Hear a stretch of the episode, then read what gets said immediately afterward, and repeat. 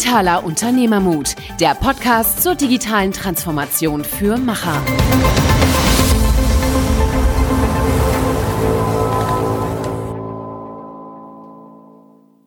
Willkommen zu einer neuen Episode Digitaler Unternehmermut mit Niklas und Michael. Wir sprechen heute mit Stefanie Weidner. Sie arbeitet bei der Fond of GmbH in Köln und ist verantwortlich für Innovation und Acceleration. Stefanie hat einen tollen Background als Entrepreneur. Sie hat äh, das Solution Space in Köln gemanagt und hat sehr viel Erfahrung mit äh, Räumlichkeiten, wie Räumlichkeiten und Innovationen zusammenstecken. Ähm, die Rolle des Gebäudes, wir haben sehr viel darüber geredet, wie äh, Veränderungen, unfertige Räume das Ergebnis von Projekten verändern können und äh, wie viel Gestaltungsspielraum diese Begegnungsstätten äh, und die Räume haben. Genau, und äh, ich fand es halt sehr interessant, dass es nicht nur klar um den Raum ging und um das, was es vielleicht für ein Projekt bringen kann, sondern auch einfach als ein Zentrum, wo unterschiedlichste Parteien eingeladen werden, in einen Austausch zu geraten. Also sowohl Startups mit Agenturen, aber auch mit etablierten Unternehmen, Konzernen, Mittelständlern. Also wirklich ein wilder Mix, ähm, der erzeugt werden kann. Und das wird ja beispielsweise auch in dem neuen Projekt von Fondorf und dem The Ship äh, gelebt. Also wirklich ein riesen äh, kollaborativer Space, der ja in Köln entstehen soll. Also ein sehr interessantes Projekt, was sie da auch mit begleitet teilweise. Genau, hört euch an. Äh, spannende Frau, spannende Themen. Willkommen zu einer neuen Folge äh, Digitale Unternehmermut mit Niklas und Michael. Heute haben wir die Stefanie Weidner hier. Sie ist Service Designerin mit Fokus auf Innovationsentwicklung bei Fonts of Innovation Hub in Köln. Hat eine sehr interessante Historie, bringt sehr, sehr viel Erfahrung mit. Ähm, und wir freuen uns sehr, dass du da bist. Dankeschön für die Einladung. Sehr gerne. Ich habe es dir schon angedroht. Erklär mir doch mal bitte, was Service Designerin mit Fokus auf Innovationsentwicklung bedeutet. Ja, es freut mich, dass du das fragst. Ich erkläre nämlich immer sehr gerne, was eine Service Designerin macht und äh, wo bei mir der Fokus liegt. Ähm, als Service Designerin ähm, geht es darum, Dienstleistungen zu gestalten. Und nicht nur Dienstleistungen, sondern ähm, auch Produkte in den Kontext einer Dienstleistung einzubetten. Und wenn man das ganz klug macht, dann ähm, entwickelt man nicht nur einfach eine Dienstleistung oder ein Produkt, ähm, sondern tatsächlich eine Plattform. Und ähm, das kann sehr, sehr spannend werden. Mhm. Und das, die Dienstleistung kann alles sein? Die Dienstleistung kann alles sein, genau. Okay. Ja. Und in, in deinem Fall ist es jetzt ähm, Gebäude mit Menschen in Verbindung zu bringen? Das habe ich in den letzten Jahren gemacht, genau die letzten sieben Jahre. Und ähm, bei Font Off ähm, fokussiere, ich mich, fokussiere ich mich tatsächlich auf, das, ähm, auf den Acceleration-Bereich. Also wir bauen ja das tolle Gebäude The Ship oder beziehungsweise die Gründer sind ja dort auch die Bauherren. Und wir bauen dort in The Ship ein Acceleration Hub auf. Und da ist es meine Aufgabe, ähm, nicht nur das Acceleration-Programm für die Startups aufzubauen, sondern dort auch noch den Mehrwert mit reinzubringen, indem wir eine Art Innovationsclub für die Corporates aufbauen.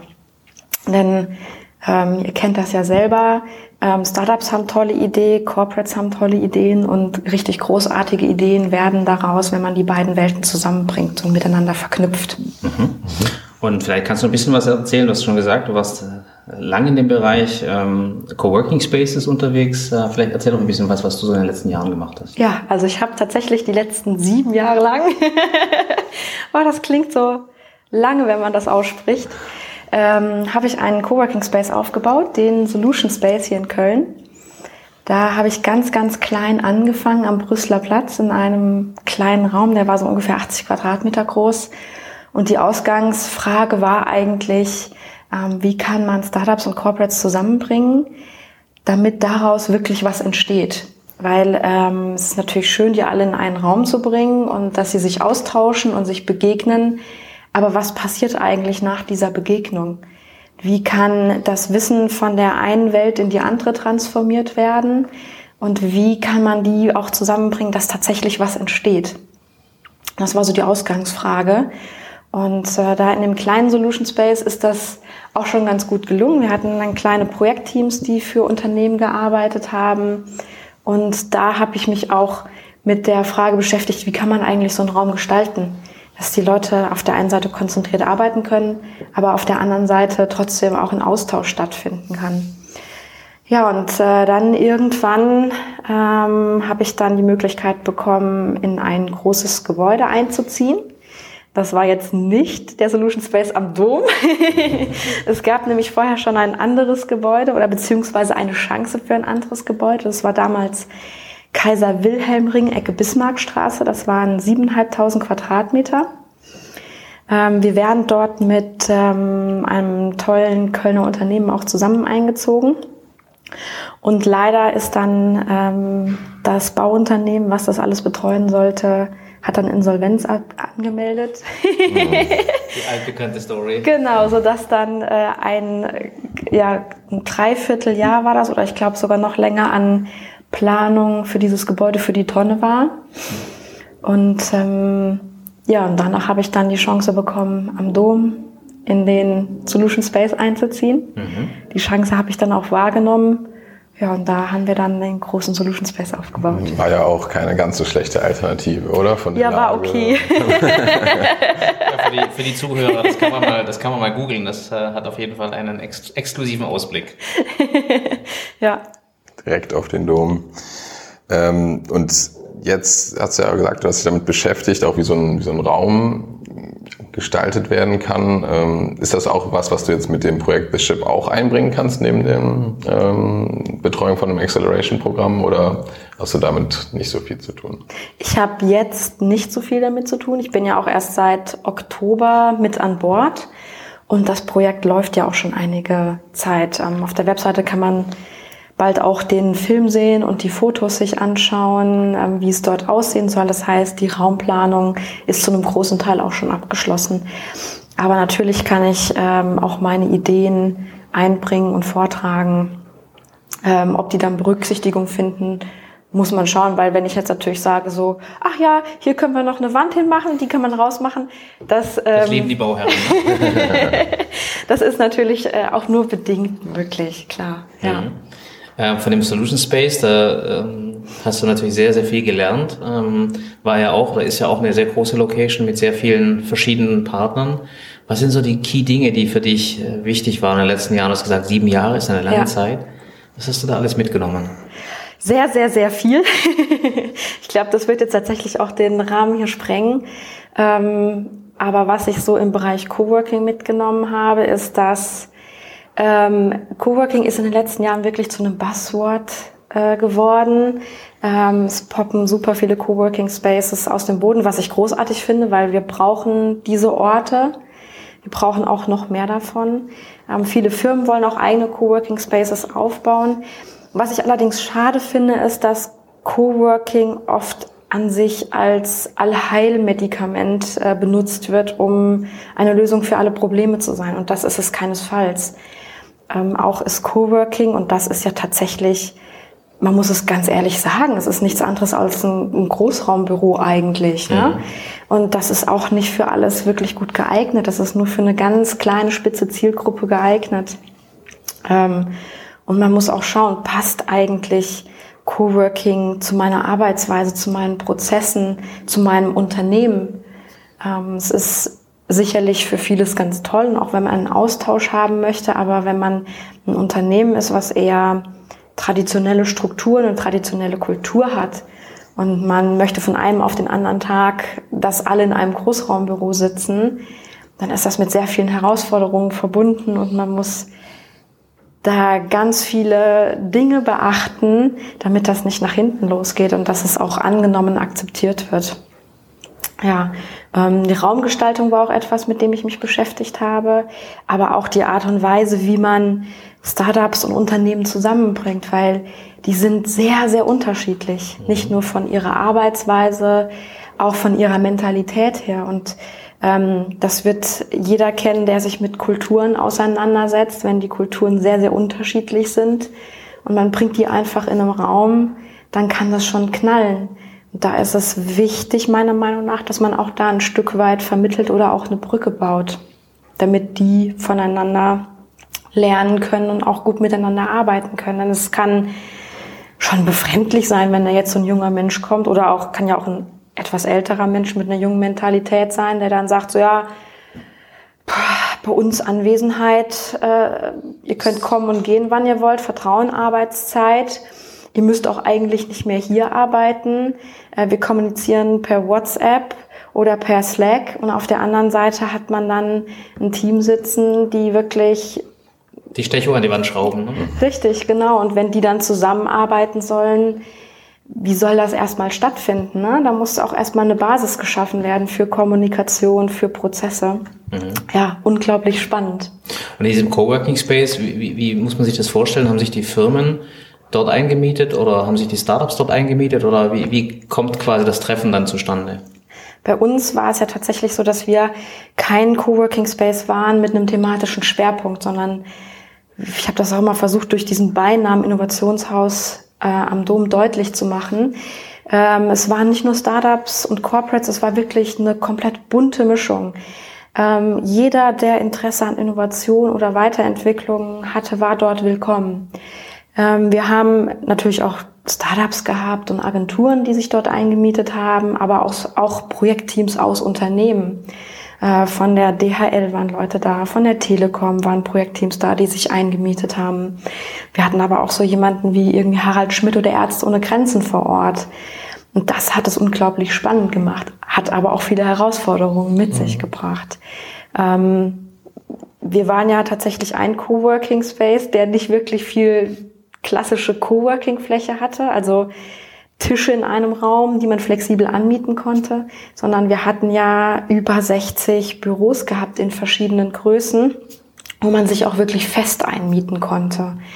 Und ähm, das fand ich auch immer sehr, sehr gut, weil dann hatte man die Leute wirklich langfristig und länger vor Ort konnte dort auch wirklich was bewirken und für einen Austausch sorgen.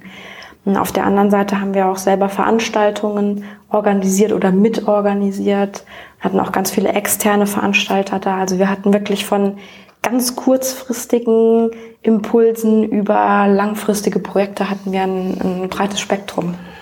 Ja, jetzt hast du ja davon gesprochen, dass man da diese Brücke erstmal aufbauen muss zwischen diesen unterschiedlichen ähm, Parteien. Ist vor allem, denke ich mal, Corporates und Startups war ja ein konkretes Beispiel. Ähm, was hast du denn da aus deiner Erfahrung mitgenommen? Wie kann man diesen, diese Zusammenarbeit gestalten und wie konntet ihr zum Beispiel da auch vermitteln? Also was habt ihr wirklich konkret gemacht, um da die Zusammenarbeit zu fördern zwischen diesen unterschiedlichen Kulturen? Ja, wir haben nach dem kleinsten gemeinsamen Nenner geschaut. Und das war eigentlich in den meisten Fällen bei uns das Interesse für ein Thema.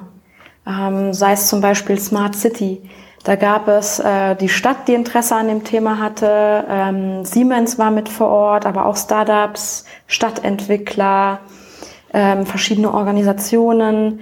Ähm, und da haben wir mit einem Hackathon über ein Wochenende erstmal angefangen und haben geguckt, wie ist eigentlich der aktuelle Stand bei den einzelnen, ich sag mal, Stakeholdern, also bei dem, bei dem Unternehmen? Äh, mit welchen Techniken arbeiten die?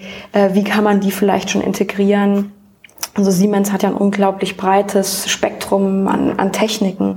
Dann hatten wir aber auch ein Startup, die äh, Sensoren entwickelt haben oder auch ein Projektteam von der Uni. Ähm, das, das war dann unglaublich, weil als die erstmal alle im Raum waren, waren die sehr unterschiedlich von ihrem, von ihrem Wissensstand.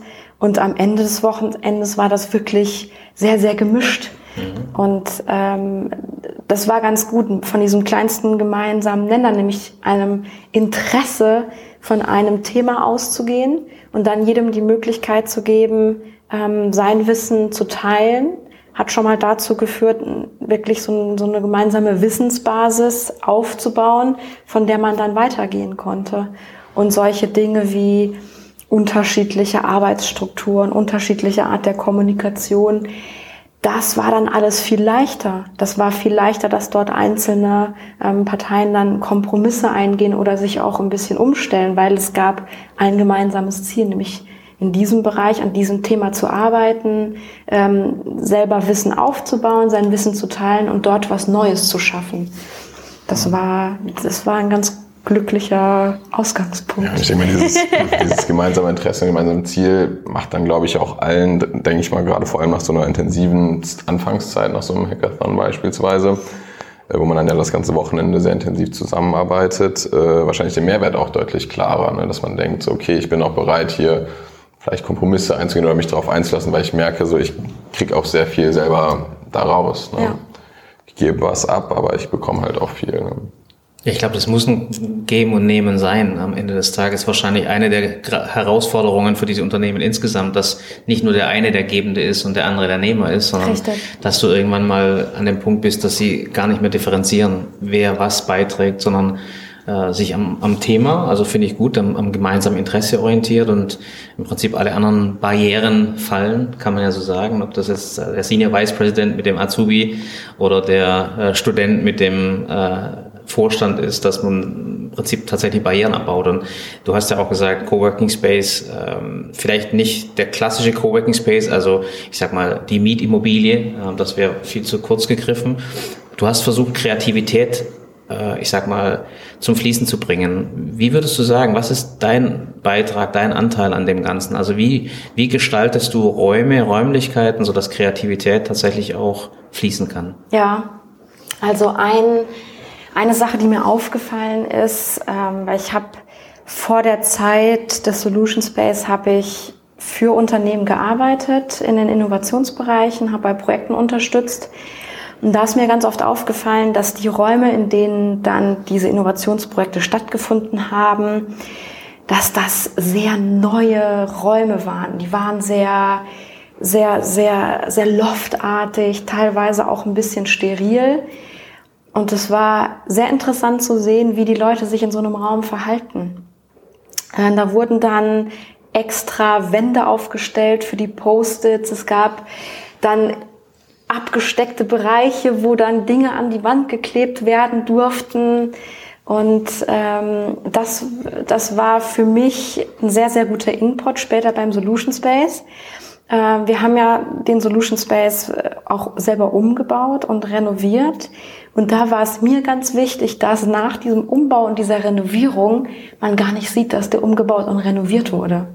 Weil ich wollte nicht, dass die Menschen dort reinkommen und Angst haben, an Post-its an die Wand zu kleben, weil eventuell die Farbe abblättern könnte und sie dann was beschädigt haben oder so. Ähm, das war tatsächlich auch eine Herausforderung, ist uns aber ganz gut gelungen. Und äh, deshalb war für mich ein großes Learning, der Raum muss so gestaltet sein, dass die Leute den Eindruck haben, er ist vielleicht nicht ganz fertig und ich kann einen Beitrag dazu leisten, hier irgendwie was fertig zu machen mhm. oder was zu ergänzen oder von mir was zu geben, um es weiter nach vorne zu bringen. Und der Raum darf auch nicht so sein, dass man irgendwie Angst hat, was zu verschieben oder was zu verrücken oder was zu verändern.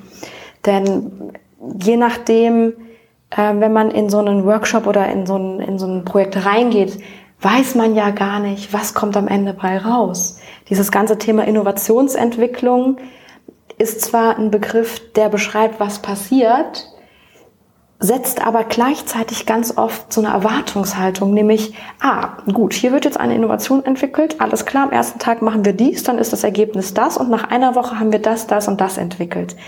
Und das hat man vielleicht bei einer Produktentwicklung, aber bei einer Innovations- oder Ideengenerierung hat man das nicht. Es kann sein, dass man ein halbes Jahr lang arbeitet und nach dem halben Jahr hat man eine Erkenntnis, nämlich, dass man keine Idee hat oder jetzt keine Innovation entwickelt hat. Und deshalb ist es auch wichtig, dass der Raum Flexibilität für genau sowas bietet.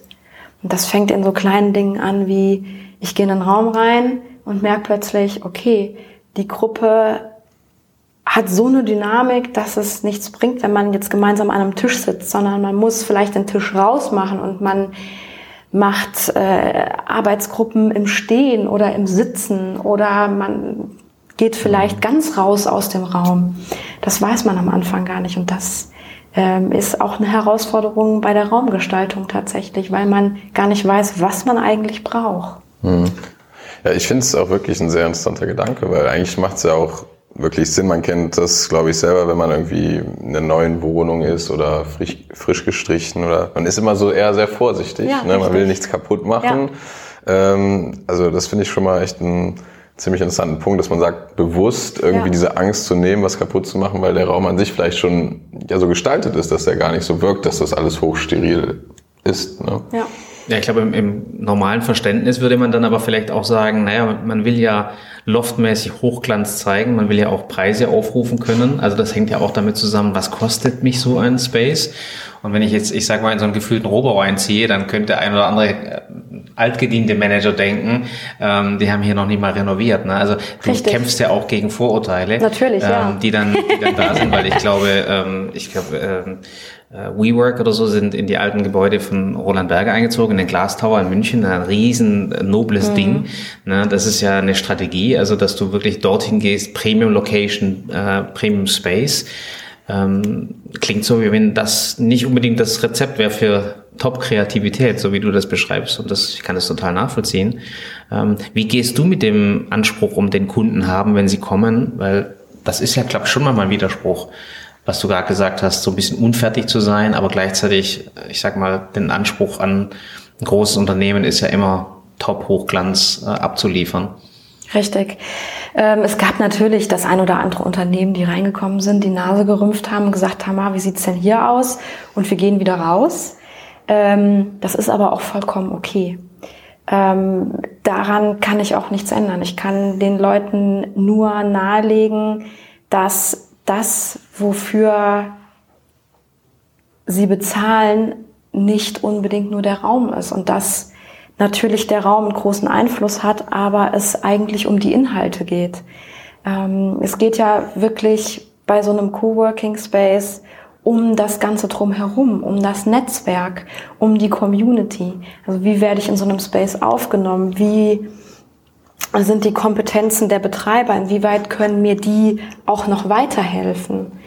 Ähm, und ähm, es gibt auch tatsächlich einige Investoren, die ganz gezielt mit ihren Startups zu uns gekommen sind, weil sie nicht nur verstanden haben, dass vor Ort viele Möglichkeiten und Potenzial vorhanden ist, sondern die ganz explizit gesagt haben, ja, ich finde es gut, dass es hier Viele haben gesagt, es sieht kreativ aus, mhm. dass es so kreativ aussieht, weil natürlich die Startups sich in der Entwicklungsphase befinden. Und welchen Eindruck macht das oder wird den Gründern vermittelt, wenn die in ein Hochglanzbüro gesetzt werden, wo die Miete drei bis, ich meine, teilweise kosten kleine Räume in einem Hochglanz-Coworking Space sechs bis achttausend Euro. Dafür kann ich mir ein ganzes Jahr, Haus oder? im Monat. Dafür kann ich mir woanders ein, ein, ganzes Haus ein Jahr lang dann anmieten. Ja. Ähm, da muss man sich auch überlegen, worin möchte ich investieren? In, in einen Raum, der Hochglanz aussieht, in dem ich mich vielleicht auch ganz wohl fühle, ähm, den ich aber nach, einem, nach irgendwie zwei Jahren wieder verlasse?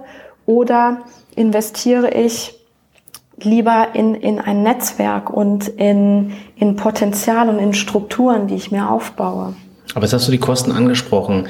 Ähm, das finde ich immer sehr faszinierend, dass das äh, doch sehr hohe Kosten sind, jetzt insgesamt, wenn man in Coworking Spaces geht. Wie rechtfertigt sich das? Also im Vergleich dazu, dass du das wesentlich günstiger haben könntest. Ich meine, äh, die großen Unternehmen können sich das jederzeit leisten. Das ist Richtig. auch nicht die Frage, ob ich es mir leisten kann, aber wie rechtfertigt sich das? Also man muss da ein bisschen unterscheiden. Ähm, angefangen hat ja Coworking, ich sage jetzt mal hier in Köln, ähm, war es was ein Argument, was wir genutzt haben, weil die Leute noch nicht so ganz verstanden haben, ach, da gibt's ja auch Netzwerk und Potenzial vor Ort, ähm, dass wir gesagt haben, du hast eine gewisse Flexibilität.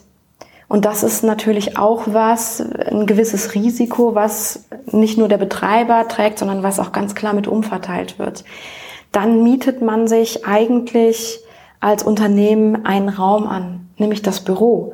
Du mietest dir nicht die Flure mit an, du mietest dir nicht das Café mit an, die Eventfläche, die Workshopräume, die Sanitärbereiche, sondern du hast diesen einen Raum, den du anmietest. Der ist jetzt vielleicht irgendwie 30 Quadratmeter groß und wenn du dann äh, deine 600 Euro dafür zahlst und das dann auf den Quadratmeterpreis umrechnest, dann ist das ein sehr hoher Preis. Ähm, aber wenn man das dann wieder umverteilt, nämlich auf die ganzen Leistungen, die du dazu bekommst, einen flexiblen Workshopraum in verschiedenen Größen, eine Veranstaltungsfläche, du musst dich nicht um die Reinigung kümmern des gesamten Raumes, du hast einen Empfang, der besetzt ist, Du hast da vielleicht auch noch andere Dienstleistungen drumherum, nämlich dass du einfach zu einem Ansprechpartner gehst und sagst so, hey, das ist mein Projekt, ich komme da gerade nicht weiter. Also auch dieser, dieser Sparring-Gedanke mhm. ne, und diese Verknüpfung, die dann auch stattfinden kann. Ähm, das ist dann was, wenn man das wieder umrechnet. Manche Dinge kann man auch gar nicht so richtig umrechnen, aber wenn man einen Teil davon umrechnet, dann ist es schon wieder gar nicht so teuer. Und dann muss man nochmal unterscheiden, jetzt das Coworking heutzutage, ähm, Rework Mindspace. Ich persönlich würde gar nicht mehr sagen, dass es dieses klassische Coworking ist. Wenn man sich anschaut, was zum Beispiel in, in Berlin mit diesen Riesenflächen passiert, ne, wo dann ein, ein Coworking-Unternehmen 12.000 oder 6.000 Quadratmeter anmietet, 5.000 davon aber an ein komplettes Unternehmen in einem geschlossenen Bereich. In wie, in wie weit, genau. Inwieweit hat das dann noch wirklich was mit diesem Coworking-Gedanken, diesem ursprünglichen Austausch und auch Ressourcen zu teilen zu tun? Nicht mehr ganz so viel. Da wird dann der Coworking-Betreiber tatsächlich zu einem ja, zu einem, zu einem Zwischenvermieter, ähm, der natürlich auch seine Vorteile hat, weil immer noch eine gewisse Flexibilität, die ist jetzt zwar nicht mehr so da, dass man täglich ein- und ausziehen kann bei so einer Fläche, ähm, aber das Unternehmen, was dort einzieht, hat trotzdem eine komplette Erleichterung. Es muss sich nicht um die Raumeinrichtung kümmern, es muss sich nicht um die Reinigung, um Personal und so weiter kümmern, was mit so einer Immobilie zu tun hat. Und das rechtfertigt dann oft den, den, den hohen Preis und auch die hochwertige Ausstattung dann auch. Mhm. Und ich meine, gerade jetzt, wenn man noch bei euch guckt, du hast ja gesagt, dass auch Projektteams von, von Corporates beispielsweise da reingekommen sind, ähm, die wahrscheinlich auf jeden, jeden Fall auch andere Möglichkeiten hätten, irgendwo im, im Haupthaus einen Ort zu finden. Richtig. Aber die sind ja bewusst dahin gegangen, um den Austausch zu suchen. Ne? Das darf man ja dann auch ähm, klar, der Raum ist die, die eine Sache, dass man einen Platz hat, wo man arbeiten kann, aber ich meine, dieser Spirit und auch ähm, die Menschen, die man da vielleicht trifft, äh, ist ja das, was dann wirklich ähm, besonders macht und auch den Reiz ausmacht. Genau. Und äh, was auch noch ein ganz wichtiger Faktor war, was, äh, was an Feedback immer wieder zurückgespiegelt wurde, war, ähm, dass so ein Coworking Space auch ein großartiger Platz ist, um tatsächlich Personal zu finden. So ein Startup, wenn es ähm, skalieren möchte, dann muss es das ja nicht nur auf der Produktseite, sondern auch auf der Seite des Personals. Und ähm, heutzutage haben wir immer wieder diesen Begriff Kampf um Talente. Das wird in den nächsten Jahren noch schlimmer und das war in den letzten Jahren auch schon teilweise sehr extrem, dass man nicht mehr so einfach gutes Personal findet. Und in so einem Coworking Space herrscht ja schon so eine gewisse Selektion durch das Thema, durch das Umfeld. Das heißt, wenn ich als Unternehmen in so einen Coworking Space gehe, ähm, fällt es mir super leicht, wenn ich dann in diesen Coworking Space reingehe, wo die freiberuflichen Entwickler sitzen, die freiberuflichen Designer, ähm, da auch tatsächlich Unterstützung für mein eigenes Projekt zu finden. Und auch für, ich sage jetzt mal, die Mitarbeiter eines Startups ist so ein Coworking-Kontext ideal, weil ich meine, jeder weiß es, es ist kein Geheimnis. Acht von zehn Startups, teilweise auch neun von zehn Startups scheitern nach einer gewissen Zeit. Was passiert mit den Mitarbeitern? Was wird aus denen? In so einem Coworking Space oder bei uns war es auch öfter der Fall, dass ein Startup nach einem halben Jahr tatsächlich dann sich wieder aufgelöst hat und die Mitarbeiter aber in dem Coworking Space geblieben sind, weil sie in anderen Startups dann untergekommen sind. Das ist heutzutage und wird auch in Zukunft ein, ein wichtiger Faktor werden, um entweder in so einen Space einzuziehen oder zumindest den Kontakt dazu zu suchen.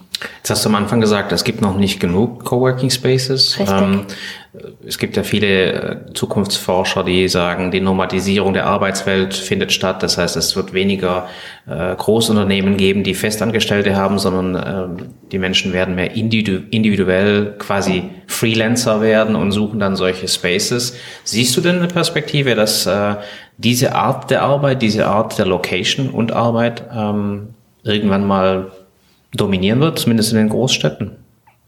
Also ich kann mir vorstellen, dass die Mitarbeiter in den Unternehmen auch immer flexibler arbeiten.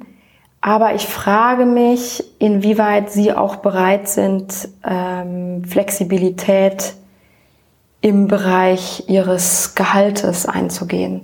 Denn was man natürlich nicht vergessen darf, als Freiberufler ist man angewiesen von den Aufträgen, die man bekommt. Man hat kein festes Gehalt mehr. Und äh, sicherlich ist das für den einen oder anderen das perfekte Modell, freiberuflich zu sein, für verschiedene Unternehmen zu arbeiten, bringt ja auch ganz viel Positives mit sich. Auf der anderen Seite ähm, sehe ich auch immer mehr die Tendenz, dass Unternehmen ihren Mitarbeitern dieses, dieses flexible Arbeiten anbieten. Und damit meine ich jetzt nicht dieses flexible mit, du darfst für viele verschiedene Unternehmen arbeiten und arbeitest auch für uns freiberuflich oder flexibel, sondern ähm, festangestellte Mitarbeiter, die die Möglichkeit haben, ortsunabhängig zu arbeiten und auch zeitlich flexibel sind. Ähm, das fängt äh, mit Vertrauensarbeitszeiten an, wo die Kernarbeitszeiten einfach ein Stück weit reduziert werden, ähm, geht aber auch tatsächlich ähm, bis dahin, dass es Unternehmen gibt, die nur noch kleine, ich sag mal, Hauptzentralen oder ein kleines Hauptbüro haben, was vielleicht nur noch für zehn Leute ausgelegt ist, wo aber eigentlich 50 Festangestellte sind, die dann auf der anderen Seite der Welt arbeiten oder in einem anderen Stadtteil oder ähm, wo die ganze Arbeitsstruktur und Arbeitsweise so aufgebaut ist, dass man auch gar nicht mehr örtlich immer und jeden Tag zusammensitzen muss. Mhm. Ähm, gerade mit dieser räumlichen Trennung, ich meine, klar, Remote Work wird ja auch immer ähm, mehr, also hat immer eine höhere Relevanz. Es gibt ja mittlerweile viele Firmen, die zumindest mal ein oder zwei Homeoffice-Tage die Woche beispielsweise anbieten. Ähm, was ich nur interessant finde, wenn wir jetzt mal speziell im Bereich Innovation gucken, ähm, haben wir zumindest hier auch die Erfahrung gemacht, dass es schon auch die räumliche Nähe gerade in dieser Anfangsphase von so Projekten ein riesen Mehrwert sein kann, weil ja. man sich deutlich intensiver reibt und Ideen austauscht ja. und deutlich schneller. Äh, wie, wie siehst du das? Ist Remote Work auch mit Innovation vereinbar oder ist es wirklich notwendig, dass eine räumliche Nähe für so Innovations- oder Ideengenerierungsprozesse benötigt? Wenn man sich mal den Prozess der Innovation oder Innovationsentwicklung anschaut, dann sind das ja viele verschiedene Phasen, die man da hat. Und ich bin da vollkommen bei dir, dass es in der Anfangsphase wichtig ist, dass man eine räumliche Nähe zueinander hat. Gerade wenn es ein, ein, Team ist, was neu zusammengestellt wird oder wo die Leute sich noch nicht kennen, vielleicht noch nicht zusammengearbeitet haben. Denn es geht ja letzten Endes beim Arbeiten nicht nur darum, einen Prozess zu finden und ähm, miteinander zu kommunizieren, sondern wir sind alle Menschen. Und ich möchte doch auch meine, meine, meine Kollegen und die Mitarbeiter doch auch kennen. Ich möchte doch auch wissen, wie die irgendwie drauf sind, in welcher Situation sie sich gerade befinden, wo die Interessen sind, also oder auch in welche Richtung sie sich vielleicht auch weiterentwickeln wollen. Und ähm, gerade im Bereich Innovationsentwicklung habe ich da die Erfahrung gemacht, dass ganz viele super wichtige und tolle Informationen gar nicht mal unbedingt beim Miteinander arbeiten zutage kommen, sondern bei einem Plausch irgendwo nebenbei oder wenn man einfach mal fragt, so hey, was, mach, was machst du eigentlich hobbymäßig, was machst du eigentlich in deiner Freizeit? Und so viele Leute machen so unglaublich tolle Sachen, die vielleicht jetzt gerade in der Anfangsphase mit dem Projekt gar nichts zu tun haben oder auch gar keinen Einfluss darauf haben können, wo man aber später weiß, krass, mein Kollege ist Musikproduzent, der kann mir jetzt super bei dem, bei der Entwicklung des Podcasts helfen oder mein Kollege hat vor einem Unternehmen gearbeitet und hat da Parallelstrukturen aufgebaut, um einfach Innovationsprozesse zu beschleunigen. Wie interessant ist das denn? Und das sind so Sachen, die vielleicht gar nicht zur Sprache kommen, wenn ich jetzt mit dir gerade über dieses eine Produkt oder diese eine Dienstleistung diskutiere, weil es dann einen thematischen Schwerpunkt und einen Fokus hat. Und wenn man diesen Fokus, diesen Arbeitsfokus auch mal beiseite lässt, dann öffnet das natürlich auch ganz viel für andere Themen und für andere Dinge. Auf der anderen Seite, wenn man dann an einen Punkt gekommen ist, wo man jetzt weiß, alles klar, das ist jetzt die Idee, die wir haben, daran wollen wir arbeiten. Dann wird definiert, wer macht was, was sind die Ziele, bis wann muss es erledigt werden, wie wollen wir das machen. Und dann kann man ja wieder auseinandergehen. Dann kann jeder für sich daran arbeiten oder in den kleinen Teams daran arbeiten. Und zu gewissen Phasen kommt man dann wieder zusammen. Mhm. Das heißt, wenn es die Kaffeemaschine nicht gäbe, dann gäbe es viele Innovationen heute nicht, wo sich die Leute getroffen haben. ich glaube, es muss nicht immer die Kaffeemaschine oder der Kicker sein. Ich habe manchmal das Gefühl, dass der Kicker und die Kaffeemaschine ähm, heute Gründe sind, die eingebaut werden, damit die Leute nochmal irgendwie zusammenkommen. Mhm. Ich glaube, wenn man von sich aus ein neugieriger Mensch ist und einfach ein Interesse für seine Mitmenschen hat, dann braucht es nicht immer eine, eine Kaffeemaschine oder einen Kicker, dann passiert das auch so. Aber ich bin trotzdem ganz froh, dass es die Kaffeemaschine und den Kicker mhm. gibt. Ja. Ähm, wie ist das denn aus deiner Erfahrung raus? Du bist ja auch, hast ja auch sehr lange äh, als Freelancer gearbeitet auf den Innovationsteams, kamst du da neu rein. Wie kann man es denn schaffen, vielleicht am Anfang von so einem Projekt, ähm, ja, so eine so einen Begegnungsort oder auch so einen, so einen Raum dafür zu schaffen in so einem Team. Also dass man wirklich über die äh, strikte Arbeit hinaus vielleicht einen gewissen Austausch pflegt oder so eine, ja, so eine offene Kultur da entsteht in diesem Team. Was hast du da irgendwie so ein paar Tipps oder Learnings, ähm, die du teilen könntest? Ja, also was ganz interessant ist, das, da schwenke ich jetzt noch einmal kurz in diesen Coworking-Bereich rein. Mhm. Denn am Anfang, als ich den kleinen Coworking Space am Brüsseler Platz aufgebaut hatte, ähm, die ersten Kunden kamen, das war super toll und wir saßen alle in einem Raum und es war Totenstille. Es war Totenstille. Keiner hat ein Wort gesagt. Jeder, der aufgestanden ist, ist dann zur Kaffeemaschine getapst, ganz leise. Die Leute haben sich auch, wenn, dann flüsternd unterhalten, was natürlich ein Killer für Austausch ist und auch für Innovation. Das ist der absolute Killer. Stille, Ruhe, Schweigen ist ein Killer. Ja, und ähm, ich habe dann überlegt, was ich machen kann. Ähm, habe ein bisschen was an der Raumgestaltung geändert, Couch, Sofa, solche Dinge reingestellt, aber auch da, wenn man den, man kann einen Raum so gut gestalten, wie man es möchte, wenn man nicht ein Verhalten vorgibt oder vorlebt, dann werden die Leute den Weg des geringsten Widerstands wählen und das ist dann oft die Anpassung und äh, das Nicht-Auffallen. Und da muss man wirklich einfach den Mut haben und muss solche Strukturen brechen.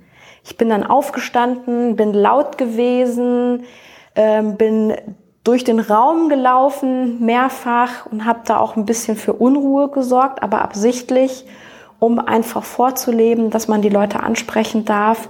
Und genau das muss man auch in so einem Projektteam tun. Man muss einfach gewisse Strukturen und Verhaltensweisen vorleben ist vielleicht am Anfang vielleicht ein bisschen irritierend, weil es eventuell nicht zu einem selber passt oder wie man sich selber verhalten würde und ähm, sorgt am Anfang sicherlich auch in dem Team für Irritation, weil die plötzlich denken, was passiert dir da denn? Wie verhalten sich denn die Leute hier plötzlich?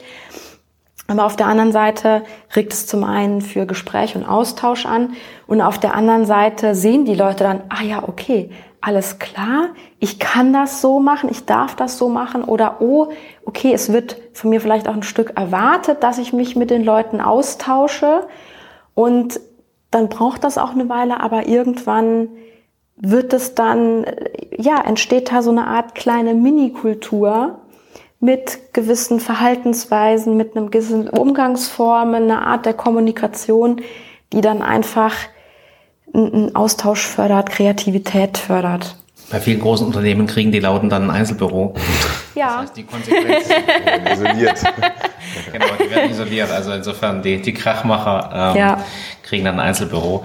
Ähm, das ist sehr spannend, weil am Ende des Tages ist ja klar, das Gebäude oder das, was du schaffst, ist eine Möglichkeit. Dabei denkst du dir was. Die Teams, die es dann mit Leben füllen, denken sich vielleicht was komplett anderes. Das heißt, du musst ja auch sehr flexibel sein, Richtig. wie du auf die Teams dann eingehst. Wie kannst du das mit dem vereinbaren, dass du ja, ich sag mal, nicht immer Gebäude verändern kannst, auch nicht, ich sag mal, dauerhaft verändern kannst? Wie gehst du damit um? Wie, wie versuchst du den Kompromiss gut hinzukriegen? Ja, also ein Gebäude an sich von der Struktur bin ich vollkommen bei dir, kann man nicht immer verändern, ist aber auch gar nicht so schlimm, weil letzten Endes lebt das Gebäude von dem, was innen drin stattfindet.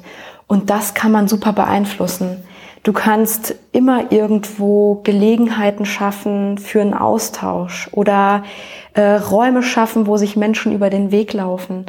Es, und wenn es einfach ein, ein, Flur ist, wo man ein Sofa aufstellt oder wo es eine kleine Ecke ist, wo man ähm, eine Möglichkeit schafft, wo man gemeinsam essen kann. Oder doch den Kicker. Oder doch den Kicker, genau. Ähm, der Kicker ist tatsächlich sowas, der in vielen Unternehmen immer belächelt wird und wo dann, wo es dann immer ist, ahaha, hier ist der obligatorische Kicker. Geht mir ein Stück weit auch so, weil es ist wirklich schon so ein ausgelutschtes Instrument, aber auf der anderen Seite, es funktioniert. Es funktioniert. Der Kicker ist einfach ein Werkzeug, den man in einen Raum stellt und wo, wenn dieses Werkzeug richtig eingesetzt ist, Menschen zusammenkommen aus den unterschiedlichsten Arbeitsbereichen und sich dann da austauschen. Und solange es funktioniert, ist es dann egal, wie ausgelutscht so ein Werkzeug ist. Wenn es funktioniert, dann ist es toll. Also, also das ist eigentlich so ein bisschen so Schritt eins, äh, überhaupt vielleicht mit räumlichen Möglichkeiten oder mit dem Räumlichkeiten Möglichkeiten schaffen, wo man sich ne, austauschen kann, begegnen kann, was einladend ist, aber dann selber das auch wirklich vorleben ne, und ähm, einfach mal reingehen, weil ich glaube, äh, das hat es ja auch gesagt in dem kleinen Coworking Space, meistens ist es ja so, wenn du im Kleinen schon eine, eine, gewisse Kultur aufbaust, dass wenn dann neue Leute reinkommen, die sich ja dem auch anpassen. Das heißt, genau. wenn der Nukleus schon so ähm, offen und ähm, ja sehr, wie soll man sagen, sehr gesellig ist, dann passen sich die anderen Leute ja auch an, genauso wie sie sich aber auch anpassen, wenn es schon am Anfang alles sehr steril, richtig. ruhig und strukturiert ist. Ne? Richtig, richtig. Das heißt, ich denke mal, da muss man gerade vor allem ähm, ob es jetzt zum Start von einem Projekt ist oder bei einem Startup ganz am Anfang, echt darauf achten, dass man die Kultur forciert, die man als positiv oder als gut ansieht. Ne? Genau, und die Kultur, die auch das fördert, was ich zutage bringen möchte. Und da ist es dann wirklich, wenn wir jetzt nochmal auf dieses Thema Unruhe und Kommunikation und äh, du hast gerade gesagt, derjenige, der Lärm macht, kriegt ein Einzelbüro. Wenn wir jetzt nochmal kurz darauf eingehen, da gibt es dann wirklich die Herausforderung, ne? weil auf der einen Seite will man diesen Austausch schaffen, auf der anderen Seite gibt es aber Coworker oder auch Projektteams, die tatsächlich diese Ruhe brauchen in ihrer Arbeitsphase. Und da dann eine Balance zu schaffen, ist gar nicht mal so einfach. Mhm. Und ähm, deshalb, wenn man tatsächlich verschiedene Teams, verschiedene Menschen und verschiedene Bedürfnisse an einem Ort hat, bin ich kein Riesenfan von kompletten reinen Coworking-Flächen, denn natürlich haben wir jetzt neue Materialien und neue schallschluckende Bilder, Möbel, Fußböden, Decken, alles Mögliche. Aber trotzdem kriegt man immer was von den anderen mit. Und ähm, in so einem großen Raum herrscht an sich immer ein bisschen Unruhe, weil wenn ganz viele Menschen da sind, die bewegen sich, die arbeiten miteinander. Und es gibt wenige Räume, die tatsächlich wirklich so gut ausgestattet sind, dass man wenig von den anderen mitkommt, mitbekommt. Wenn das aber der Fall ist, hat es wieder zum Nachteil, dass es wieder zu einem Schweigeraum wird. Und deshalb bin ich Fan davon, von lieber vielen unterschiedlichen Flächen oder Arealen in einem Gebäude. Gebäudeflächen, wo man sich über den Weg läuft, wo man sich austauscht. Und äh, deshalb habe ich mir auch immer die Frage gestellt, was hat man eigentlich von der Einzelperson bis zur fertigen Idee? Das sind ganz viele Phasen. Am Anfang hat man den Einzelkämpfer, der Mitstreiter sucht und sich austauschen möchte. Da ist so ein Coworking-Bereich ideal. Da sind ganz viele, man redet miteinander, da ist ein Kicker toll, da sind Events gut, da sind Flächen, auf denen viel passiert, wo viel los ist, sind super. Aber wenn man dann sein Team gefunden hat und jetzt einfach wirklich mal konzentriert an was arbeiten muss. Und es gibt einfach viele Themen, gerade wenn man neue Sachen entwickelt, wenn man Innovationen entwickeln will, die wirklich komplex sind, wo man sich ultra fokussieren und konzentrieren muss. Und wenn dann Gewusel um einen herum ist, und es gibt auch leises Gewusel, dann kann auch das störend sein und einen immer wieder rausholen aus seinen Konzentrationsphasen. Das wird dann nicht nur unproduktiv, sondern auch sehr, sehr anstrengend, anstrengend für die Einzelperson. Ja, bei mir kam da jetzt irgendwie direkt so ein Bild von, von eigentlich von einer WG in den Kopf. Man hat irgendwie so das Wohnzimmer, wo sich alle immer treffen können und wo auch immer was los ist. Aber wenn man mal seine Ruhe haben will, dann geht man in sein eigenes Zimmer, macht die Tür zu, ja.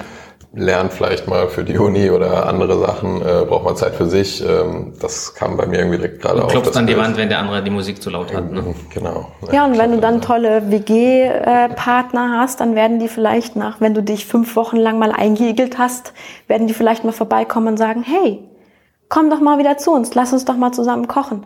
Und das ist in so einem Büro oder einem Coworking Space, ist so eine Person, die dich dann aus deiner Einigelung rausholt und dich ein bisschen dazu motiviert, wieder dich auszutauschen, ist extrem wichtig.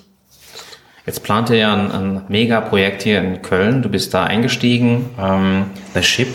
Ähm, kannst du da ein bisschen was zu erzählen, was, was die Grundidee ist und was das dann sein soll, wenn es ähm, 2020 fertig wird? Ja, also eingestiegen äh, klingt so ein bisschen verwirrend. Also ich bin äh, dort angestellt, um das Acceleration Deck aufzubauen. In die Arbeit eingestiegen. Genau, in die Arbeit eingestiegen. Und ähm, ja, was die Gründer sich dort vorgestellt haben, was sie umsetzen möchten, finde ich total großartig. Denn es wird nicht nur ein Gebäude sein, was mit den neuesten und modernsten möglichen am Markt verfügbaren Techniken ausgestattet ist, sondern ähm, dieser, dieser, dieser Raum und diese Riesenfläche, es sind ja 13.500 Quadratmeter ungefähr, die werden nicht nur einfach als Raum und Arbeitsort gesehen, sondern tatsächlich als, als Plattform für Potenzialentfaltung. Es geht wirklich ähm, darum, Unternehmertum zu fördern, Innovationsentwicklung zu fördern. Und auch da gibt es wieder ganz, ganz vielfältige und unterschiedliche Flächen, die auch Chancen und Möglichkeiten bieten. Es wird nicht nur die Firmenzentrale von Font sondern es kommen auch noch andere ganz tolle Unternehmen dazu. Es wird einen Fitnessbereich geben, es wird eine, ich sage jetzt mal, Kantine, ist der Begriff, der so üblich ist und wo jeder direkt weiß, was es dort dann geben wird. Ähm, eine Kita wird es geben, Stellplätze und wir haben auch ähm, eine App und Möglichkeiten, um ja, dieses Gebäude auch zu nutzen, auch auf dieser Ebene lebendig zu machen. Das finde ich großartig. Und ähm, jetzt ist ja der Eigentümer, wie du es gesagt hast, eine sehr erfolgreiche Firma. Ähm, wie sehen die anderen Mieter oder wie werden die anderen Mieter aussehen oder Wunschmieter aussehen? Was wird das, wenn es dann wirklich mal operativ ist? Also wie stellst du dir das vor, wenn das, sagen wir mal, in 2022 ein lebendes Gebäude ist mit vielen Menschen, vielen Firmen? Was, was wird daraus? Ja, also ich kann jetzt natürlich nur von meiner Idealvorstellung sprechen, ähm, aber ich glaube, die deckt sich tatsächlich ganz gut mit dem, was auch, was auch der Plan ist, nämlich ein Gebäude oder einen Ort zu haben, wo Menschen zusammenkommen, die wieder einen kleinsamen gemeinsten Nenner haben, nämlich die gerne Dinge entwickeln wollen und sich äh, gegenseitig auch fördern und, und unterstützen. Das kommt vor allen Dingen ganz gut in diesem Acceleration Deck zutage. Da haben wir nämlich die, die Startups, die wir in diesem Programm einladen, in das Gebäude zu kommen, die unglaublich viel Unterstützung bekommen. Ähm, natürlich kann man jetzt sagen, ja, es ist ein Accelerator wie jeder andere auch. Ein Stück weit ist das auch so.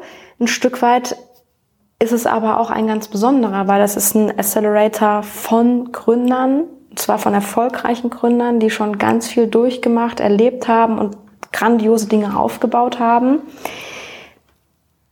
aber gleichzeitig auch sagen, wir haben so viele Phasen, so viele Dinge jetzt schon durchgemacht, wir haben jetzt irgendwie die achte Marke entwickelt, wir wissen, wie das geht.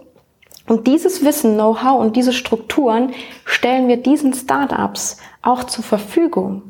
Und das finde ich total großartig, diese Offenheit, diese Transparenz wirklich über alle äh, Fehler zu offen zu kommunizieren, die anderen davon auch lernen zu lassen, aber auch Wissen zu teilen und auch Pläne zu teilen, wo manch anderes Unternehmen sagen würde, hm, nee, darüber wollen wir aber noch nicht reden. Proprietäres Eigentum. Ja.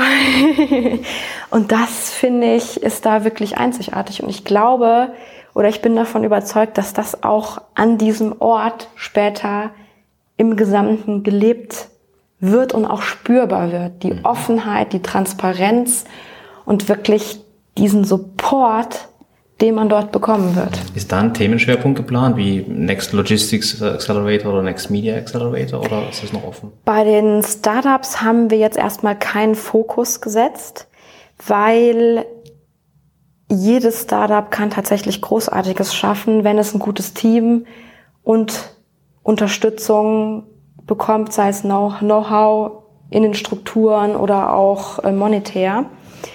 Ähm, aber natürlich gibt es gewisse Schwerpunkte, wo man inhaltlich besser unterstützen kann. Sei es jetzt äh, Logistik, sonstige Themen, die sich rund um das Thema ähm, Taschen, Kleidung, Markenentwicklung ähm, zentrieren. Da kann man natürlich besser unterstützen, als wenn man jetzt sagt, so der nächste ähm, Müsli-Riegel oder so. Ne? Also wir können bei dem Thema ähm, Taschenproduktion, sage ich jetzt mal, könnten wir viel detailreicher unterstützen und Know-how und Wissen teilen, als wenn es jetzt bei einem, bei einem Müsli-Riegel oder bei einem, bei einem äh, Energy-Drink oder so jetzt wäre. Ähm, aber trotzdem gibt es gewisse Strukturen, die, glaube ich, jedem Startup helfen können oder jeder Unternehmensentwicklung. Wie, wie ist denn da genau ähm, die Roadmap für das Acceleration-Programm? Ab wann, ähm, oder seid ihr jetzt schon aktiv dabei oder ab wann geht es dann genau los? Niklas würde sich gern bewerben. das ist natürlich auch möglich. Es können sich natürlich auch äh, Projektteams von Unternehmen äh, bewerben, wenn da äh, die Idee ist, das auch dann irgendwie auszugründen. Ähm, ja, die Roadmap ist natürlich sehr stark abhängig von dem Ort an sich, weil ich meine, Font Off ist jetzt auch extrem gewachsen. Wir haben jetzt auch nicht mehr die Fläche übrig, dass wir sagen könnten, so sechs Startups kommt mal eben rein. Wir haben ja noch irgendwie 500 oder 1000 Quadratmeter übrig. Deswegen sind wir da sehr stark an die Eröffnung des äh, Chips auch gebunden. Aber nichtsdestotrotz bauen wir jetzt schon die Strukturen auf. Jeder, der einen Accelerator mal aufgebaut hat, weiß, oder der einen guten Accelerator aufgebaut hat, weiß, dass das nicht mal von einem auf den anderen Tag gemacht ist. Vor allen Dingen, wenn es darum geht, die Mentoren mit an Bord zu holen, die Strukturen zu schaffen ähm, und auch dieses Programm drumherum zu stricken. Und je mehr Zeit man dafür hat, desto mehr kann man dann auch ähm, davon ausgehen, dass es qualitativ hochwertig wird. Das ist ganz gut. Und neben diesem Startup-Programm gibt's ja dann auch noch diesen Corporate-Zweig, wo wir auch da ähm, den Fokus auf der Innovationsentwicklung liegen haben und auch auf den unternehmerischen Herausforderungen, die jeder so in seinem Alltag hat. Und da ist Digitalisierung auch ein großes Thema. Und natürlich kann man ähm, auch da sehr, sehr hohen Mehrwert leisten.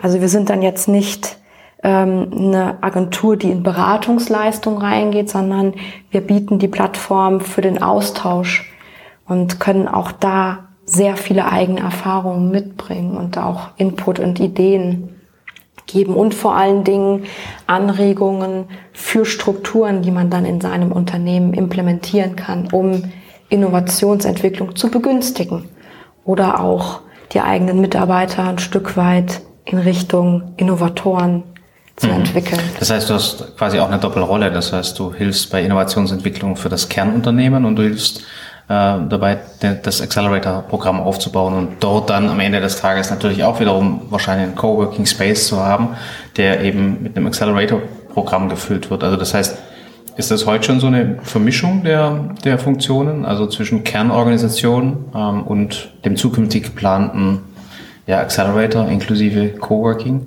Ja, die Vermischung ist schon da, wo man, wobei man sagen muss, dadurch, dass ich jetzt erst seit Oktober dabei bin und ähm, Innovationen, Ideen, ähm, immer einen langen Zeitraum brauchen, kann man jetzt noch nicht sagen, dass ich da bisher groß Einfluss hatte. und äh, ich werde sicherlich auch nicht die Person sein, die die äh, innovativen Materialien entwickelt oder so. Da liegen gar nicht meine Kompetenzen und da habe ich so viele tolle Kollegen, die da tonnenweise mehr Know-how haben als ich. Aber ich kann natürlich immer wieder äh, Impulse geben und Ideen geben, wie man innerhalb des Unternehmens Wissen schneller und unkomplizierter austauscht und wie man Strukturen implementieren kann, um Ideen zu generieren. Das ist dann die Rolle. Gibt es heute schon einen Kicker? Nein, den brauchen wir tatsächlich auch nicht. ich habe immer schon erreicht. ja, man muss, man muss einfach sagen, ne? also ähm, gut, ich habe jetzt auch noch nicht so viele Erfahrungen als Festangestellte, aber es ist einfach großartig. Also diese Atmosphäre dort vor Ort und diese Motivation der Mitarbeiter, wirklich sich auszutauschen und auch das Interesse für die Themen der anderen. Also es vergeht kein Tag, wo man nicht gefragt wird, hey, an was arbeitest du denn gerade? Und ach ja, warte mal, der und der kann doch helfen und so weiter und so fort. Ne? Auch vorhin ähm, hatte ich das ja schon mal so kurz erwähnt mit dem Kollegen, der irgendwie Musikproduzent ist. Das war wirklich tatsächlich aus meinem Arbeitsalltag. Wir wollen ja auch einen äh, Podcast produzieren und wir haben wirklich jemanden bei uns im Unternehmen, der Musikproduzent ist und der dann irgendwie bei der Jingle-Erstellung helfen kann oder einer, der äh, Radiomoderator war. Und also es ist einfach großartig. Ja, das ist, klingt, ich könnte jetzt cool. noch weiter schwärmen, dann würde das ein Font-of-Podcast werden. Alles gut. Ja, äh, wir haben einen, einen, tollen Job gemacht und äh, mit, mit dir wahrscheinlich auch hier eine sehr, sehr gute Mitarbeiterin gefunden, eine sehr motivierte Mitarbeiterin gefunden. Ähm, wie du sagst, äh, ist ja auch spannend. Du warst wirklich sehr, sehr lang selbstständig. Ist ja auch ein wichtiger Schritt, so einen Schritt zu gehen. Ähm, hast du dir ja auch was beigedacht? Mhm. Jetzt interessiert uns natürlich äh, digitaler Unternehmermut, auch das ganze Thema digital. Ähm, wir haben sehr viele Menschen, mit denen wir zu tun haben, die über die Geschwindigkeit klagen, aber auch mit der Geschwindigkeit von digitalen Prozessen extrem positive Dinge erleben. Wie gehst du denn persönlich mit Digitalisierung um in deinem Alltag? Wir reden von Menschen, wir reden von Gebäude, wir reden von Austausch. Ähm, du hast vorhin ein paar Tools erwähnt. Wie, wie gehst du mit dieser Geschwindigkeit um? Ja, also ich muss tatsächlich sagen, dass ich, ähm, das ist jetzt knapp eineinhalb oder zwei Jahre her, dass ich da so ein bisschen ähm, zum Opfer meiner eigenen digitalen Geschwindigkeit geworden bin. Und ähm, ich bin von Natur aus ein sehr wissbegieriger und neugieriger Mensch, was dazu geführt hat, dass ich natürlich alle neuen Tools immer direkt ausprobieren wollte und testen wollte und ähm, da muss ich ganz ehrlich sagen, habe ich den Fehler gemacht, ähm, zu viel auszuprobieren und auch ähm, zu wenig reflektiert habe, welche Tools jetzt genau zu meinem Prozess, zu mir, meiner Arbeitsweise auch passen. Denn was man nicht vergessen darf, hinter jedem digitalen Produkt steckt auch ein definierter Prozess. Ich kann nicht jedes Tool nutzen und hundertprozentig meinen Prozess anpassen. Jedes Tool an sich bringt schon ein Stück weit einen kleinen Prozess mit sich. Und das hat bei mir dazu geführt, ähm, dass ich viel zu viele Tools genutzt habe, ähm, um meinen Prozess dort abzubilden was dazu geführt hat, dass es einfach viel zu viel unnötige Zeit gekostet hat. Und ich habe mir dann irgendwann mal, ich meine, mittlerweile bringt es das iPhone mit sich, dass man sehen kann, wie viel Zeit verbringe ich für was. Das gab es damals noch nicht. Ich hatte dann eine App und habe dann wirklich große Augen gemacht, wie viel Zeit ich an, an, an dem Smartphone verbringe, um damit zu arbeiten und welche Tools ich da genutzt habe und was dann am Ende das Ergebnis war. Also ich war immer noch sehr produktiv, aber äh, es hat sich abgezeichnet, dass ich noch produktiver sein kann, wenn ich doch einige dieser Tools weglasse. Und ich habe das Gefühl, dass ich damit nicht alleine bin, dass es viele Menschen gibt, die ähm, die Tools einnutzen, äh, äh, äh ausprobieren und äh, nutzen, ohne tatsächlich ganz genau zu überlegen, oder sich mal eine Stunde Zeit zu nehmen, was in diesem ganzen digitalen Arbeitskontext teilweise schon extrem viel Zeit ist, wenn man das mit anderen Dingen vergleicht. Aber sich wirklich, sich wirklich diese Stunde zu investieren, um zu schauen, welches Tool passt zu mir, wie funktionieren diese Tools, was ist der Funktionsumfang Und macht es überhaupt Sinn, dass ich das nutze? Oder ist vielleicht an diesem Punkt tatsächlich ein Stück Blatt Papier ganz undigital, vielleicht eben dann doch mal schneller? Ja, interessant. Ich finde, äh, was mir gerade so eingefallen ist, so ein wiederkehrendes äh, Thema jetzt in dem Podcast, ob es jetzt die Innovationsprozesse waren oder die Räumlichkeiten, ist ja immer dieser Spagat zwischen diesem Ausprobieren, Auseinandergehen, äh, viele neue Ideen reinholen und dann aber wieder diese Fokussierung. Ja. Ähm, vielleicht anhand auch von dem Beispiel möglicherweise, wie ähm, machst du das für dich persönlich, sag ich mal, den Schalter umzulegen oder manchmal zu wissen, so, okay, jetzt habe ich erstmal wieder genug ähm, Input, jetzt muss ich mich erstmal wieder darauf fokussieren, das äh, umzusetzen oder mal auf ein, zwei Tools zu fokussieren, die wirklich intensiv zu nutzen. Ähm, weil ich glaube, das ist ja eine Herausforderung, die gerade in der jetzigen Zeit viele Leute betrifft. Ähm, wie, wie gehst du damit um? Wann merkst du so, oh, jetzt ist auch mal wieder Zeit, ähm, einzudampfen und zu fokussieren? Ja, ich muss eine ganz unromantische Antwort geben. Ich plane das.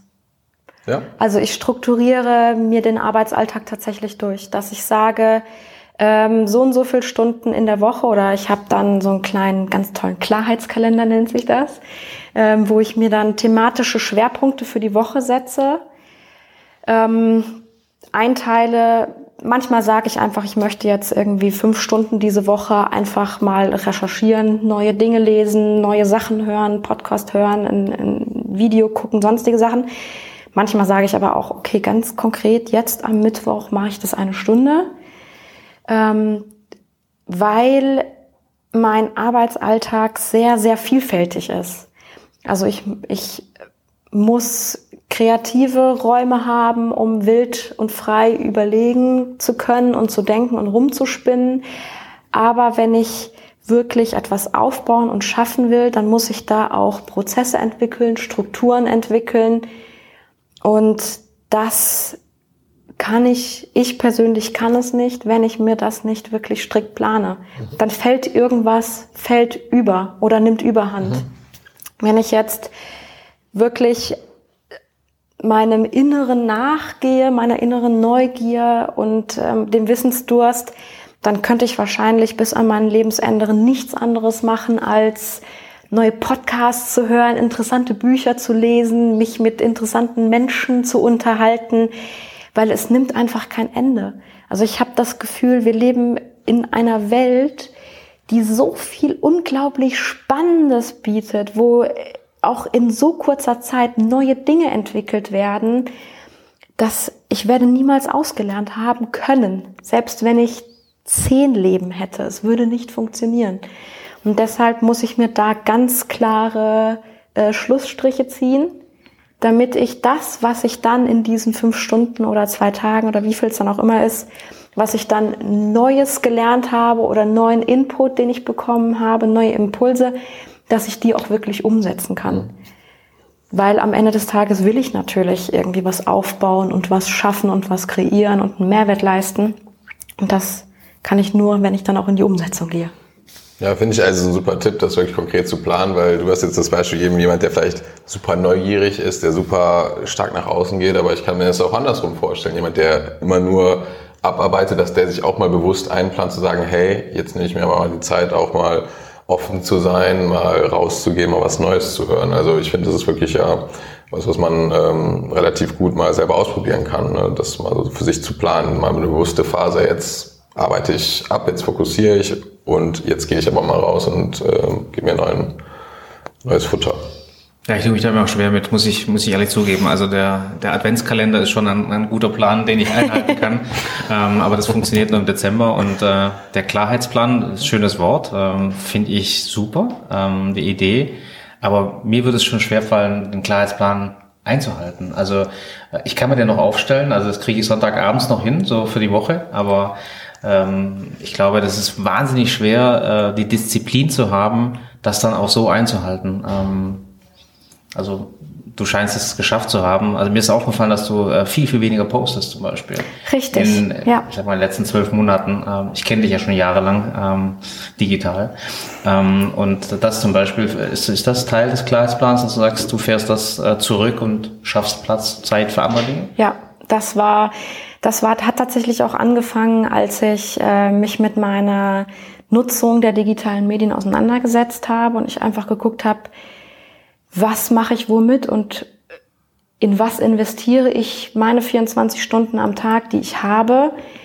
Und ähm, da habe ich einfach gemerkt, dass es viele Themen gibt. Natürlich hat es mir ultra viel Spaß gemacht, auf Facebook, Instagram, Twitter oder wo ich überall unterwegs war, aktiv zu sein. Und ich muss auch sagen, es macht mir auch immer noch Spaß, weil man, man lernt da so viele Menschen kennen, also in Anführungszeichen lernt die kennen, aber man begegnet sich dort.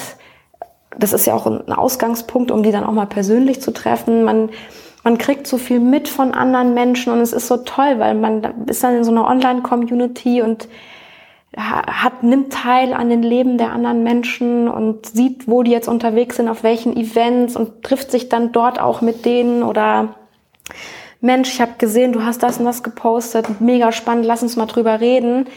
Ähm, aber auf der anderen Seite ähm, hat es doch so viel Zeit weggenommen aus meinem Alltag. Und da muss ich wirklich sagen, weggenommen, weil jetzt retrospektiv fühlt es sich auch so an, weil ich jetzt meine Zeit mit ganz, ganz anderen äh, Themen und Dingen fülle, wo ich sehe, dass am Ende des Tages, gut, ich muss sagen, da bin ich auch ein bisschen ergebnisorientiert getrieben, aber wo am Ende des Tages einfach viel mehr bei rumkommt und auch ganz, ganz andere Dinge.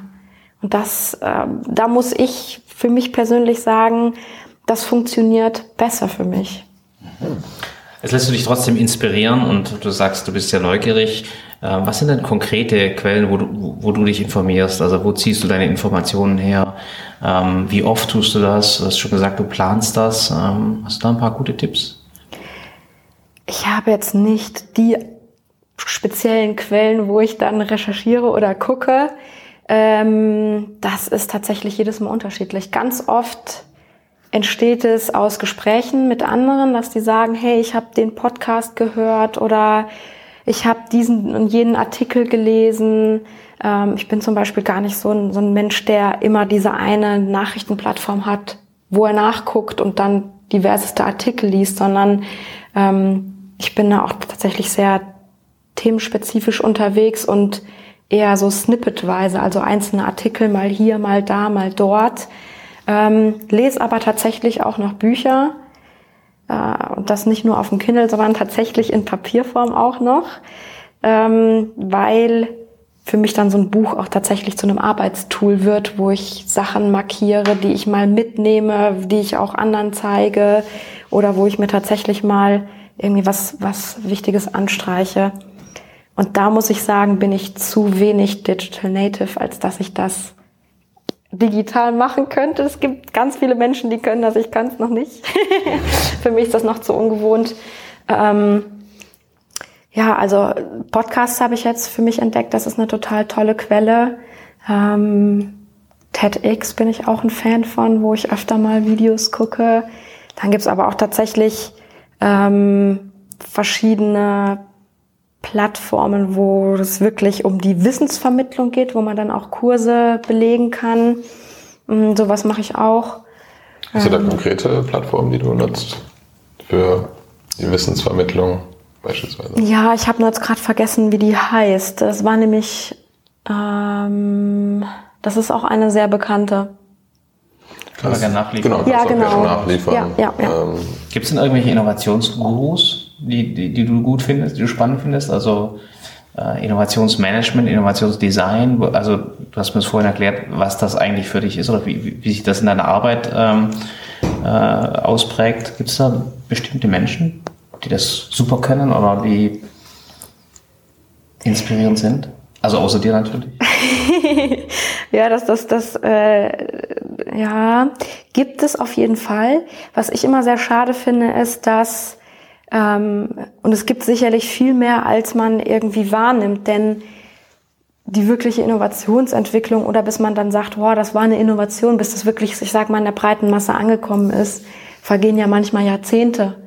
Und ähm, natürlich ist eine der berühmtesten Personen Steve Jobs natürlich als Vorreiter, ähm, der unglaublich viele äh, Branchen mit dem, was er gemacht hat, ähm, disruptiert hat. Ähm, ich würde mir auf jeden Fall wünschen, dass es, dass da insgesamt die Offenheit bei den Unternehmen steigt, dass die Innovationsmanager oder Produktentwickler mehr über das reden können und dürfen, was sie machen. Denn ganz viele Dinge passieren, wo man nicht drüber reden darf oder wo man erst in drei Jahren drüber reden darf, ähm, die teilweise super Innovationen wären, wenn sie umgesetzt werden würden.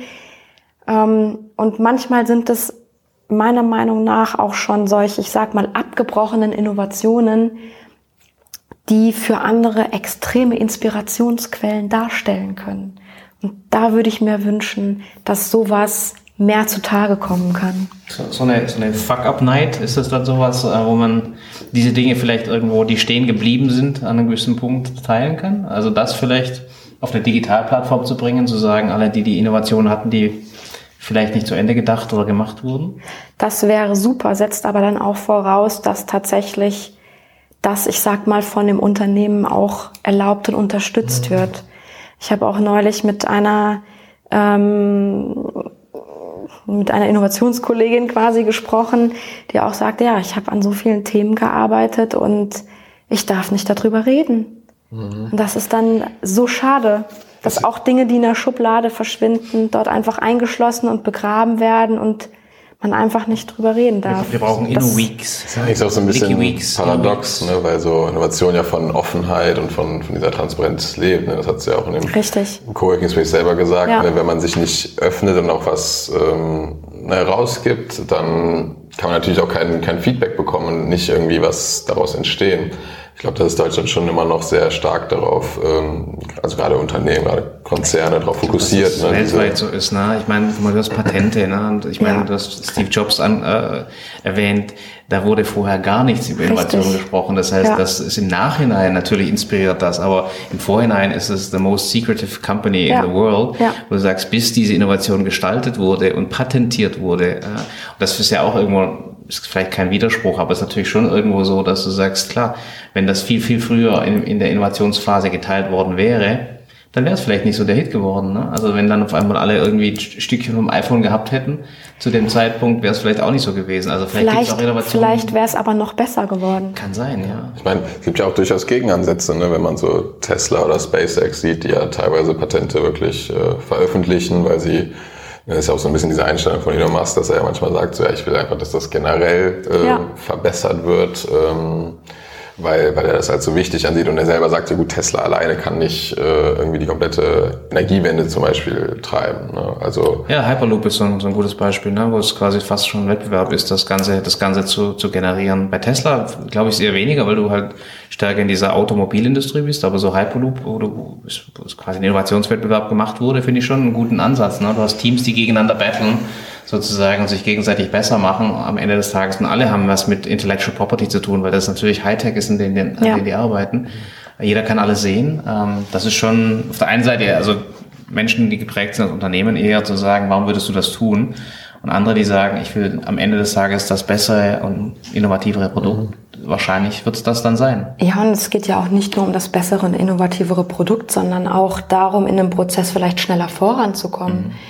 Denn ähm, natürlich kann, gibt es viele, die irgendwie sagen, ah, ich teile meine Idee nicht. Und das ist, sind jetzt nicht nur irgendwelche Konzerne und Unternehmen, das fängt ja auch teilweise schon bei Startups oder einzelnen Gründern mhm. an.